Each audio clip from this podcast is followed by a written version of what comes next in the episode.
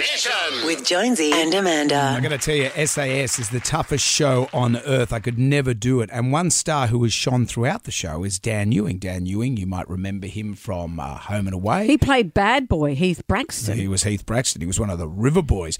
But Dan has been great on the show. Dan uh, likes to talk about himself in the third person. There's no acting on this course for me. This is Dan Ewing. So, what does Dan Ewing do when he is sleep deprived? What will Dan do when he hasn't eaten, when he is freezing cold, he's getting screamed at, called all sorts of things? Nothing. What does Dan Ewing do when his back's against the wall? Well, what does Dan do when he gets yelled at? What about when he got yelled at the other night? What I saw and heard in your personal debrief with the rest of your peers was you trying to bullshit your way out of it because you were embarrassed that you were the only one to reverse out of that contact. My stuff, I wasn't embarrassed. I made a mistake. Stop! You're really f- annoying me now. People behind us, economy, people, bodies moving on your say. You had your f- chance. I told you. You got it wrong. You have just pissed me right off. It's quite the bollocking. I'd be in tears every single day. you couldn't handle it. we have Dan Ewing. I just raised an eyebrow at you and you were straight off to HR. Dan, hello. Here he is.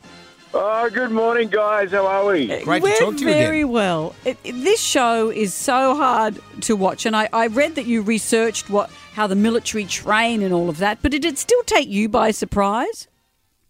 Oh, you're not ready because it's 24 seven, guys. Like I've done sort of grueling, you know, quote unquote, uh, like shoots before, but you know, you could still go back to your, your hotel or whatever it is, and you FaceTime your family, and then you're back into sort of, your, especially if it's a quite a difficult character. You, you're, you're pressed for three months, but you could. There's still that connection. This is 24 seven. It's constant. It's relentless. So it was like no other. And you had to take on Koby Abberton and uh, the, the, in, in, a, in a punch up, and they put you. So they had a bra boy versus a river boy, and as they said, a fake, uh, the fake river boy versus the real bra boy. How did you feel about doing that? Mate, I, I think uh, I, I, I think we knew it was coming uh, when Koby and I met. So we uh, we had a funny discussion, and Koby in his in his funny way said, "Oh, mate, I, I don't want our, our boys seeing uh, their dads knock each other's heads off." And I was like, "Yeah, great, cool, the gentleman's agreement, fantastic. Don't get in trouble, but you know, just don't kill each other." I'm telling you now, when I saw that man's eyes, they were red. He's a he's a machine, old Koby, but it was a great experience. it, the stuff that I find hard to, I mean, I couldn't do any of the physical stuff, but just that it's you get hardly any sleep at night because they barge in on you in the middle of the night. The shared toilet arrangements. How did you find the personal side of it all? Oh, to be honest with you, it's fine. I mean, like I've, I've played enough sort of sport in my life, and obviously there's a lot of Olympians and professional athletes on deck. And even in my world, I mean, you know, back in the day, in the theatre days, everyone's, you know, there's no time for, for worrying about modesty. So, you know, uh, and, and to be honest, you, you, you're kind of worrying about when the next tear gassing is coming, right? Rather than seeing someone's bottom. Is it is So that in, is that it in the, is that in the theatre or uh, in real life uh, on SAS? Oh, oh that, that, that's another story. That's You know, another- that's another story. Because uh, um, I I looked at that challenge, the one where you had to take the uh, VIP across enemy lines, Mm. and out of all the challenges on that show, that was one I would actually wouldn't mind having a crack at. But I could sort of see where you were coming from when you stopped, because you don't know to go through the barricade that because those guys mess with your mind so much, they might have said, "Oh, you've just run over a whole village of young Mm. little kids or something." Yeah, and, and here's the thing. Like, I, I look first and foremost, I stuffed up. I overthought it. Obviously, there's a lot of footage there that has disappeared for the uh, editing purposes, where I talked about it a lot with Billy and actually admitted my faults and blah blah blah. But that's kind of boring telly, right? But I overthought it way too much. You know, there was a guy with a gun. I overthought, oh, get away from him, and then.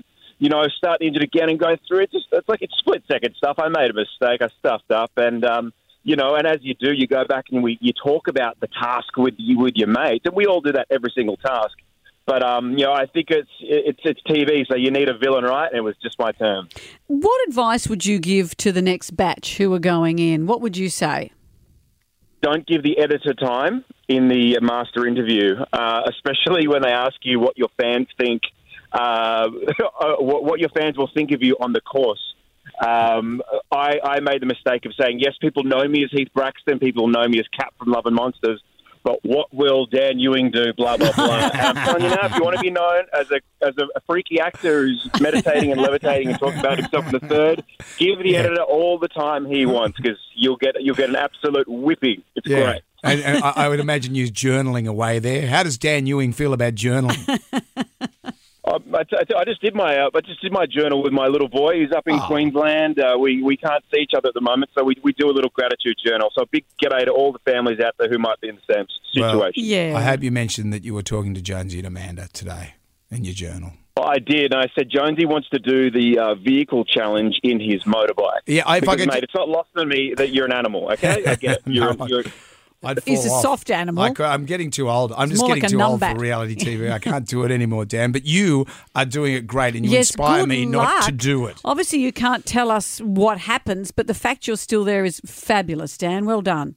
guys, thank you so much. And honestly, I love it. It's pretty funny that there's a dude who wears makeup for a living with uh, a few Olympians left, right? That's not lost on me. It's quite funny. Okay. Well, you're Dan, more the summer colours in lipstick, though. say say hi to Dan Ewing for us, and you look after yourself, mate.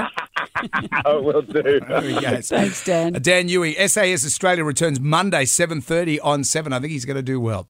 Jonesy and Amanda's JAM Nation.